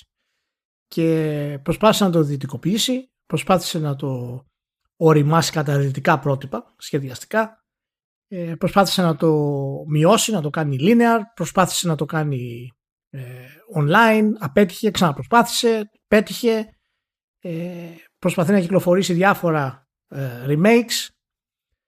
Λοιπόν, ε, έχει χάσει ταυτότητά της εταιρεία. Και τώρα στην ουσία, περιμένοντας την αυγή του επόμενου Final Fantasy, στην ανάπτυξη του Final Fantasy, είναι ε, κάτι το οποίο δεν ξέρω εάν είναι βιώσιμο πλέον για τη Square Enix. Και το λέω αυτό με λύπη, γιατί η Square Enix είναι φυσικά μία από τις μεγαλύτερες εταιρείες στον κόσμο και ιστορικά κιόλας που μετράει αυτό το πράγμα. Δεν έχει καταφέρει να εκμοντερνιστεί ε, σε πολύ μεγάλο βαθμό. Και δεν έχει τη δυνατότητα που έχει η Nintendo να απλωθεί. Η Sony το κατάλαβε γρήγορα και δεν έπεσε στην παγίδα να δημιουργήσει μόνη της franchises τα οποία είναι τόσο ανατολικά που δεν μπορεί να κάνει τίποτα ε, αργότερα. Και αυτή τη στιγμή η Square Enix έχει στην ουσία ένα Final Fantasy και να πούμε ότι το Final Fantasy είναι σχεδιασμένο για να για, για, για μια άλλη εποχή το γεγονός ότι βγάζεις AAA κάθε φορά διαφορετικού κόσμου, διαφορετικούς χαρακτήρες, διαφορετική ιστορία είναι επανάληπτο. Δεν γίνεται στη βιομηχανία. Ποτέ. Και γινόταν από τη Square Enix ε, όταν ήταν δυνατό, όταν δηλαδή το κόστος ανάπτυξης το επέτρεπε. Το να βγάλεις νέο, στην ουσία νέο IP είναι κάθε Final Fantasy. Να βγάλεις στην ουσία νέο IP κάθε 7 χρόνια, 6-7 χρόνια και να είναι AAA και πέντε χρόνια μπορώ να σου πω, δεν γίνεται πλέον. Είναι αδύνατο. Και δεν θα μου κάνει καμία εντύπωση, και κλείνω αυτό το κομμάτι εδώ, δεν θα μου κάνει καμία εντύπωση εάν προσπαθήσει για μια ακόμη φορά Square Enix να ανακοινώσει ένα project το οποίο θα είναι τριλογία Final Fantasy, όπως έκανε φυσικά με το Final Fantasy 13 ε, ε, και να επικεντρωθεί σε αυτό το πράγμα, να το κάνει πιο σωστά αυτή τη στιγμή. Έτσι, ε, έχει ένα και τρέχει από την άποψη ότι και το, το κομμάτι του remake πλέον υποτίθεται ότι είναι ναι. σειρά από παιχνίδια. Ναι, δεν ναι, είναι... ναι, ναι. Του, του 7 δηλαδή. Το κάνει ίδιο σε έναν βαθμό, ναι.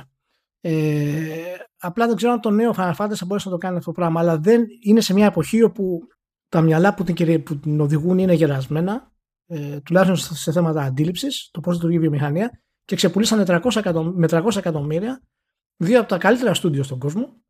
Και δεν θα έλεγα, ας πούμε, σημαντικά IP, αλλά ένα από αυτά του Tomb Raider έχει τη δυνατότητα να ήταν ακόμα μεγαλύτερο αυτή τη γενιά. Ακόμα μεγαλύτερο. Ιδιαίτερα που έχουμε και αναβίωση ας πούμε για νέο παιχνίδι Indiana Jones που ακούγεται ε, η ταινία που θα κυκλοφορήσει γενικά το Tomb Raider είναι στην εποχή του αυτή τη στιγμή. Είναι στην εποχή του. Να θυμίσουμε ότι δεν είναι πρώτη φορά που τα παθαίνει αυτά, αλλά όχι σε τέτοια κλίμακα προφανώς η Square Enix, διότι είχε ζοριστεί και με το Hitman, αφού ήρθε και μας φόρεσε το Absolution, και μετά συνειδητοποίησε ότι δεν έπρεπε να μας το φορέσει. Οπότε ήρθε το reboot του Hitman με τελείως κουφό business model. Αγόρασε ξανά την part της η IO Interactive, που και αυτό ακριβώς στούντιο, μισθή Δανίας, έτσι. Not funny. Ναι, ναι, ναι. Την κάνανε και οι τύποι μια χαρά περνάνε.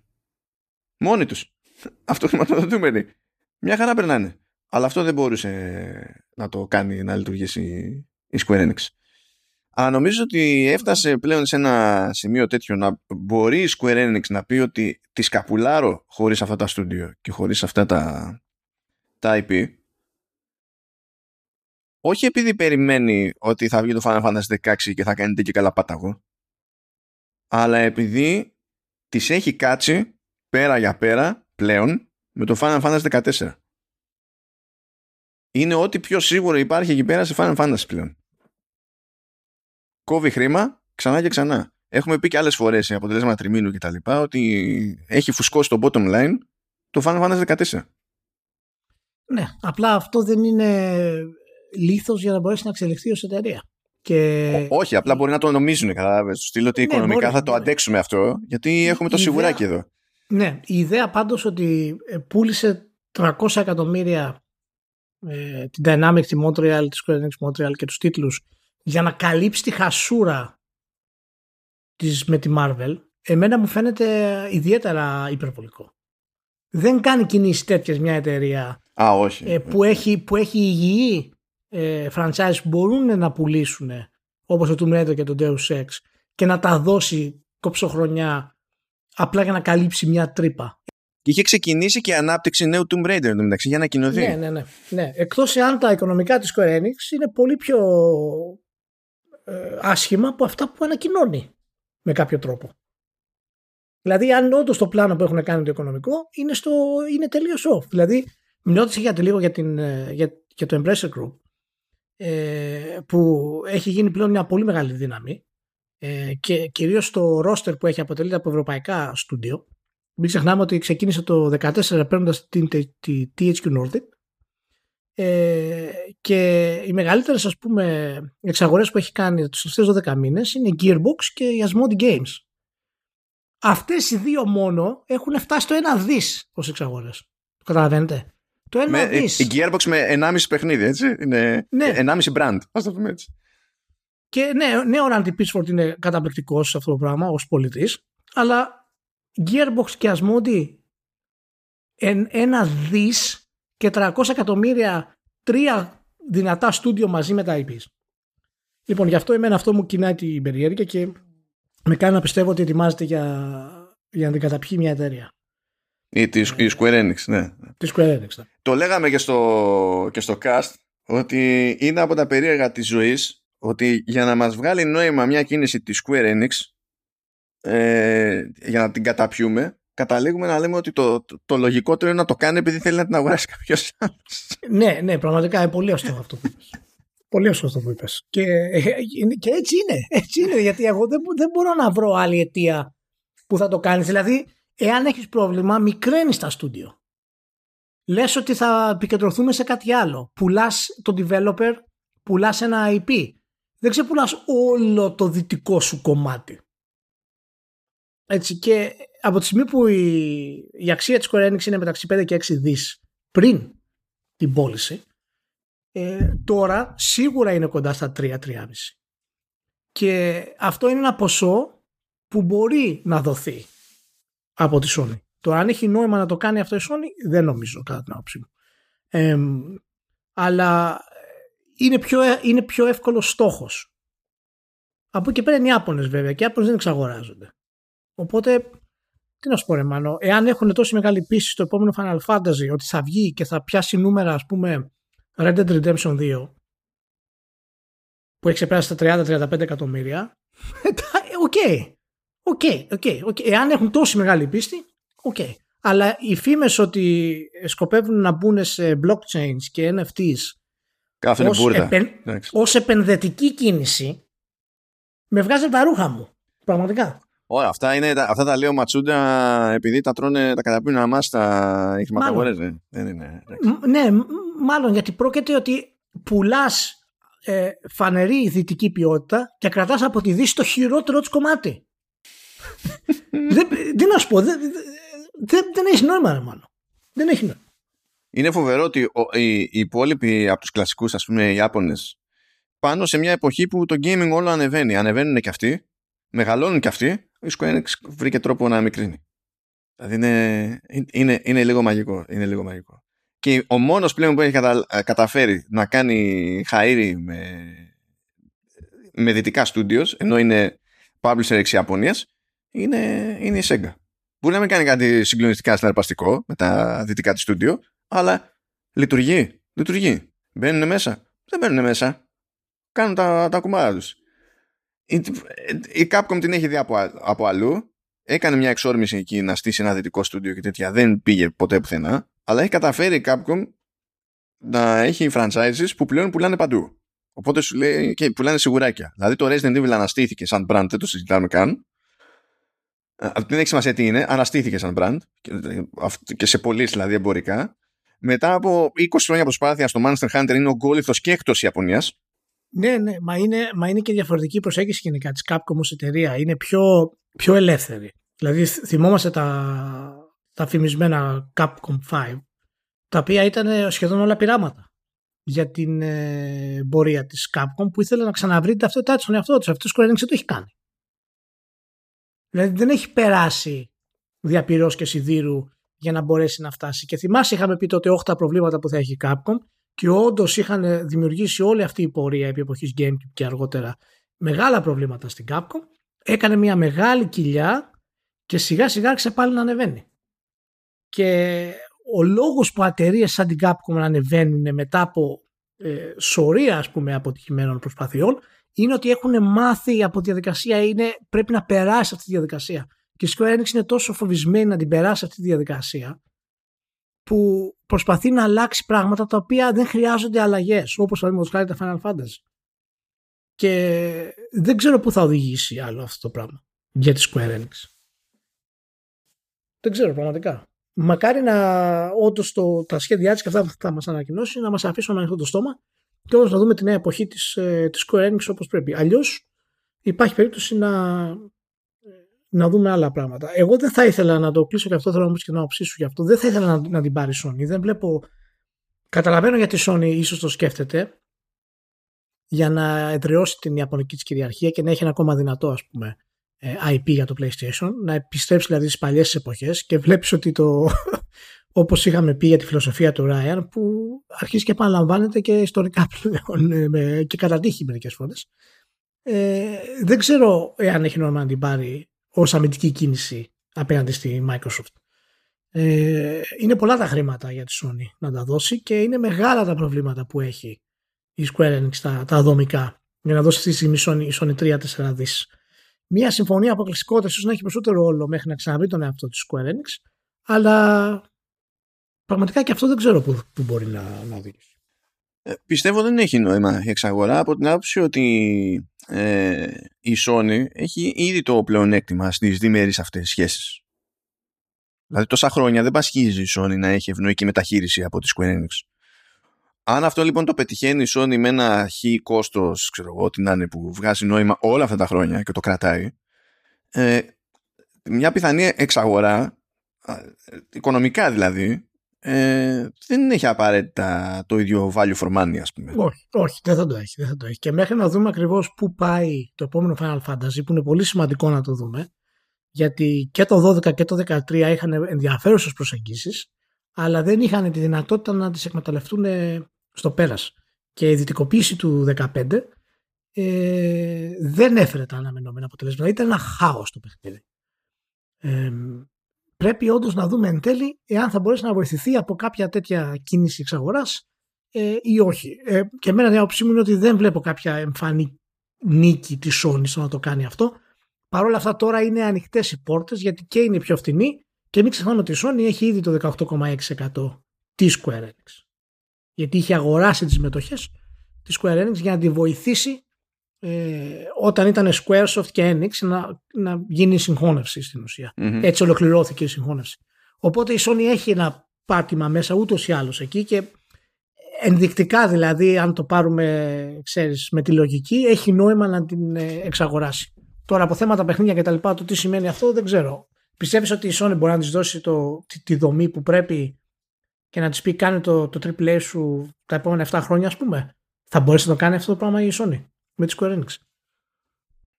Κοίτα, θα μπορέσει να τη λιτώσει πονοκεφάλους. Σίγουρα. Τώρα να τη δώσει 7 χρόνια περιθώριο με τη μία δεν το, δεν το πολύ κόβω. Ναι, και εγώ δεν το κόβω με τη μία αυτό το πράγμα. Δεν το κόβω. Και η Square Enix είναι και πιο σύνθετη περίπτωση εταιρείας γιατί έχει δραστηριότητες που είναι και πέρα του, του, των games. Έτσι. Έχει και εκδοτική δραστηριότητα, είναι διάφορα πραγματάκια. Ναι, ναι, έχει κόμικ, έχει βιβλία, έχει ε, merchandise, έχει διάφορα πράγματα. Ναι, είναι... ναι οπότε θέλει λίγο στο και προδέρμα, αλλά στην τελική να το πούμε απλά. Αυτοί γνωρίζουν μεταξύ τους, δηλαδή ξέρουν τι να περιμένουν. Ο, ναι, ναι, ναι. Σαφώς, σαφώς, σαφώς. Ε, μία λεπτομέρεια σε αυτό, επειδή είπες για το Tomb Raider ότι είναι σε ανάπτυξη, η Embracer είχε δηλώσει ότι συνεχίζεται κανονικά η ανάπτυξη του. Βέβαια, τι βλάκηση. το λέω για όσους φίλους είναι απορωμένοι με το Tomb Raider και, το, και ανησυχούν για αυτό το πράγμα, συνεχίζουν. Δεν πρόκειται να αγγίξει η Embracer τίποτα από τα στούντιο αυτά μέχρι να τελειώσουν τα προϊόντα τους. Θα τα αφήσει να λειτουργήσουν όπως θέλει να λειτουργήσουν. Όπως και το Perfect Dark συνεχίζει με τη The Initiative ναι. και την Crystal Dynamics για τη Microsoft, ναι. έτσι. Ναι. Οπότε έχει γίνει χαμός. Να, να σου πω, ε, υπάρχει περίπτωση να πάρει κάποιος την Embracer Group; Υπάρχει καθόλου ψωμί στη θεωρία ότι φουσκώνει, φουσκώνει, φουσκώνει για να πουληθεί στην ουσία και να κάνει υπερδισεκατομμυρίουχους ας πούμε τους επενδυτές. Ποιος θα, ποιος θα εγκρίνει τέτοια εξαγορά με τόσα, τόσα στούντια από κάτω; Ποιος θα την εγκρίνει; Δεν, γίνεται να εγκρίνει αυτή η εξαγορά έτσι.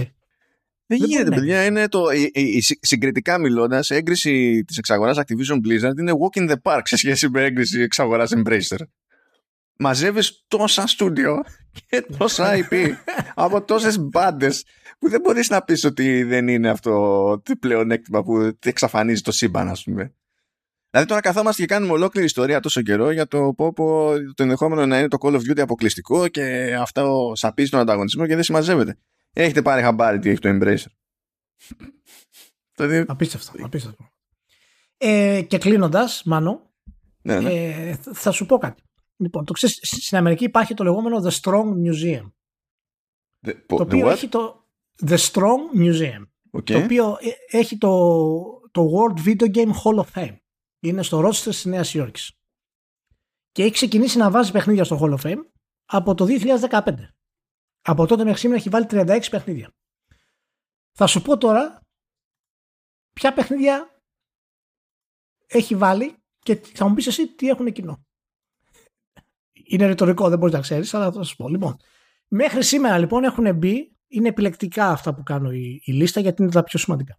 Final Fantasy 7, Tomb Raider, Halo, Street Fighter, Pokemon Red and Green, The Oregon Trail, Sims, Sonic, Solitaire, Mario Kart, King's Quest, StarCraft, When the World is Carmen San Diego, Max of Slash Simulator και Animal Crossing. Και θα σου πω εγώ τι έχουν κοινό αυτά τα παιχνίδια. Τι είναι αυτό, βρε, τι, τι... έχουν κοινό αυτά τα παιχνίδια που είναι ήδη στο Hall of Fame; Όλα μπήκανε πριν το Ocarina of το οποίο μπήκε φέτος. πριν μια εβδομάδα, τέλος πάντων. Για να καταλάβετε. Λοιπόν, αυτό είναι το Strong Museum World Video Game Hall of Fame. Μπήκε πρώτα το Solitaire και το Sonic και το Oregon Trail και το Where the World is Coming San Diego. Εσύ τώρα το Solitaire έχει μεγαλώσει γενιές και γενιές δημοσίων υπαλλήλων. Ε, συγκρίνεται με το Carina of Time. Ισχύει. Ισχύει. Έχει βάλει λοιπόν. πιο πριν το, το, το John Madden Football. ναι, ναι. Το έχει και Pokemon Red and Green πιο πριν. Και το ναι, αυτό μου αρέσει που διαλέξανε συγκεκριμένο τίτλο. Ναι, ναι. Και το Sonic πιο πριν από το τέτοιο. Και έβαλε τώρα φέτος δηλαδή, έβαλε το, ε, το Carina of Time, το Miss Pac-Man και το Sid Meier's Civilization. Απλά κάτι χάσανε. Να πούμε ότι βέβαια το Original Zelda μπήκε τη δεύτερη χρονιά που ξεκίνησε το, το μουσείο. Αλλά μετά από τόσο καιρό το Carina of Time, δηλαδή έχει βάλει και πρώτα τον Grand Theft 3 και πριν από το Carina of Time. Λοιπόν, τέλος πάντων. Μισό λεπτάκι να κάνουμε και ένα τέτοιο. Έχω κρατήσει εδώ δύο πραγματάκια πιο ελληνικού ενδιαφέροντος, μιας και φυτρώσανε στο inbox μου. Ναι. Για άμα φυτρώσουν, όταν φυτρώνουν στο inbox μου, ασχολούμαι. Όταν δεν φυτρώνουν στο inbox μου, δεν ασχολούμαι. Just so you know. Δηλαδή, ναι. Α, ειδικά στις ίδιες περιπτώσεις. Λοιπόν, έχουμε και λέμε. Ε, αυτό πρέπει να το θυμάσαι εδώ μεταξύ.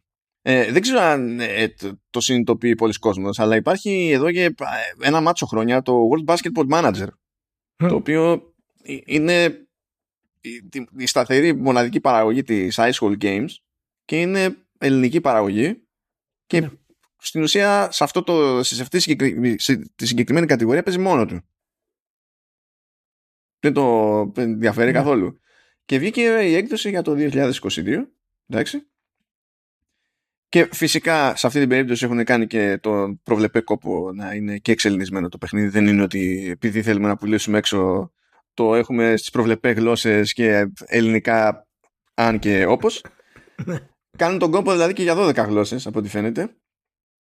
Ε, και έχει κυκλοφορήσει και αυτό που με συγκλονίζει είναι ότι κυκλοφορεί και για PC και για Mac. Δηλαδή είσαι ελληνικό στούντιο και έχεις, κάνει, ε, έχεις υποστηρίζει 12 γλώσσες και υποστηρίζει και Mac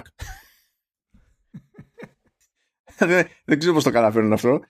Αλλά δίνει, δίνει τον πόνο του και συντηρείται έτσι αυτή η ομάδα χρόνια γιατί έχει ναι. την αγορά της. Είναι ένα νης που έχει το παιχνίδι, ας το πούμε έτσι, που δεν πάει πουθενά. Θα βάλω το, το σχετικό link για να το δείτε. Έχω μια θεωρητική διαφωνία με το timing του δελτίου τύπου, γιατί το δελτίο ήρθε 6 Μαΐου και το παιχνίδι βγήκε τέλη Απριλίου. Timing, timing, αλλά OK. Okay. Εντάξει, ας το, ας το δεχτούμε. Οπότε θα βάλω τα links για να πάρετε μια ιδέα, μιας και φαντάζομαι ότι περισσότεροι πιο, πιο πιθανό να μην ξέρετε καν ότι υπάρχει, πόσο μάλλον ότι είναι ελληνικό. Ε, και έχουμε και κάτι άλλο που βγαίνει ναι. ε, ως ο Νούπο. Ε, είναι από έναν, ας το πούμε συνήθι ύποπτο τέλος πάντων στο ελληνικό game dev. Είναι ο, ο, ο, εκείνος συστήνει το Stall Guy. Η ομάδα είναι ε, Tall Guy Productions και τα λοιπά αλλά θα, δεν μπορεί να μην έχετε ακούσει το όνομα Βασιλιάδης, δεν το δέχομαι. Just ε, τουλάχιστον όσοι κάνετε τις γύρες δηλαδή σε αυτές τις, τις, τις περιπτώσεις. Λοιπόν, ε, βγαίνει αυτές τις μέρες, στις 12 Μαΐου συγκεκριμένα, το αποθεώρασης. Το οποίο ξεκίνησε από ένα πείραμα μετά από μια παρουσίαση που είδε νομίζω σε GTC γενικά για το πώς γίνεται να στείλει ένα παιχνίδι χωρίς να έχει καθόλου γραφικά. Και κάπως έτσι κατέληξε στο από θεώρασης ε, που το οποίο το περιγράφει σαν VR για τα αυτιά ε, και όλο παίζεται όντως χωρίς γραφικά. Δηλαδή τα μόνα γραφικά που υπάρχουν στο παιχνίδι είναι μια ε, ένδειξη που εμφανίζεται στο, στην οθόνη που λέει «Ε, τα μάτια. Ναι. Αυτό. και μπορεί να παιχτεί με χειριστήριο, με mouse και keyboard ή μόνο με keyboard κτλ. Οπότε ανάλογα με το πώς προτιμά ο καθένας. Και προφανώς, εφόσον είναι στημένο το παιχνίδι έτσι, το concept είναι ότι δεν είναι απλά μια εμπειρία διαφορετική που δεν έχει γραφικά κτλ. Αλλά το ζήτημα είναι ότι προφανώς και αν κάποιος είναι τυφλός, μπορεί να παίξει αυτό το παιχνίδι χωρίς να κάθεται να, να πίζει, διότι ισχύει αυτό by design. Έτσι. Ε, να ξέρετε βέβαια ότι για να λειτουργήσει αυτό σωστά πρέπει να βάλετε ε, στερεοφωνικά ακουστικά και να μην έχετε μπουρδες όπως Virtual Surround 5.1, 7.1, σούπα μου ναι. Γιατί το binaural 3D audio λειτουργεί σωστά σε στέρεο όπως ισχύει, το ίδιο ισχύει και για Dolby Atmos και Windows Sonic και DTS-X δεν θυμάμαι και το Tempest της Sony κτλ. Όλα αυτά έχουν αυτό κοινό. Είναι ότι για να λειτουργήσουν σωστά θέλει στέρεο. Μην βάλετε, δεν θα τα κάνετε όλα χειρότερα τέλος πάντων. Ε, οπότε είναι ένα ωραίο πειραματάκι το οποίο είναι και σχετικά σύντομο στη, ε, σε διάρκεια. Εντάξει, αυτό είναι πια προβλέψιμο. Ένας λόγος παραπάνω να δοκιμάσετε λοιπόν τη δουλειά του Κωνσταντίνου Βασιλιάδη που δεν την έκανε μόνος τον άνθρωπος. Εντάξει, έχει εδώ πέρα και credits μπροστά, αλλά μην άρχισω να ραδιάζω ονόματα. Θα κοιτάξω τέλος πάντων να έχω τα σχετικά links. Ναι, να το δοκιμάσετε. Είναι, στο, είναι early access αυτή τη στιγμή στο, στο Steam. Ε, να πω ότι είναι πολύ, η, η ατάκα του στην περιγραφή είναι πολύ ενδιαφέρουσα που λέει ποιο το αποτέλεσμα όλης αυτής της προσπάθειας είναι ότι έχεις ε, dreamlike graphics and limitless immersion. Ναι. και είναι αλήθεια. Γιατί βασίζεται της φαντασίας σου. Πολύ έξυπνη ατάκα. ναι, ναι, ναι. ναι. Ε, οπότε έχετε δύο πράγματα από Ελλάδα έτσι, για να κόψετε κίνηση. Προέκυψαν αυτές τις... Το ένα προέκυψε και το άλλο προκύπτει σε λίγες μέρες αφού βγαίνει το συγκεκριμένο επεισόδιο. Ναι. Οπότε να κάνετε εκεί πέρα τη. Εγώ δεν μπορώ να δοκιμάσω βασικά. Καλά το. Δεν είχα ζητήσει, δεν μου ήρθε World Basketball Manager και είμαι άχρηστος για να πιάσω κάτι τέτοιο. Ε, ναι. Αλλά το... Θα το δοκιμάσουμε. Άμα ζητήσεις, θα το δοκιμάσω εγώ. Άμα θέλεις να δοκιμάσεις μπασκετάκι, να το δοκιμάσεις. Αλλά εκεί, OK, okay, εγώ δεν αγγίζω γιατί είμαι κουλός. Ε, και το αποθεώραση είναι τέτοιο. Ήρθε χτες αργά τη νύχτα. Το... Δεν υπήρχε ελπίδα να μπω στη διαδικασία να προλάβω μέχρι τώρα σε λιγότερο από 24 ώρες να νιώσω, αλλά θα δούμε. Αλλά και αυτό άμα σε νοιάζει, ο άνθρωπος έστειλε. Οπότε, οπότε we can do our thing. Αν και δεν θυμάμαι τώρα, είμαστε και οι δύο με Mac και δεν θυμάμαι αυτό, δεν τσεκάρισα αν λειτουργεί σε Mac. Ενώ εντάξει, το manager λειτουργεί σε Mac και δεν έχουμε θέμα. Τέλος πάντων, θα δούμε, λοιπόν, θα κάνουμε ό,τι μπορούμε. Αυτά. Πολύ ωραία, να είστε όλοι καλά. Ευχαριστούμε που ήσασταν μαζί. Θα τα πούμε την επόμενη εβδομάδα. Να έχετε μια σούπερ, σούπερ Δευτέρα, Τρίτη, Τετάρτη, Πέμπτη, Παρασκευή, Σάββατο και Κυριακή. Είναι ο ενθουσιασμός της νεότητας αυτός. Ναι. Έτσι, έτσι. Φιλιά πολλά. Ciao.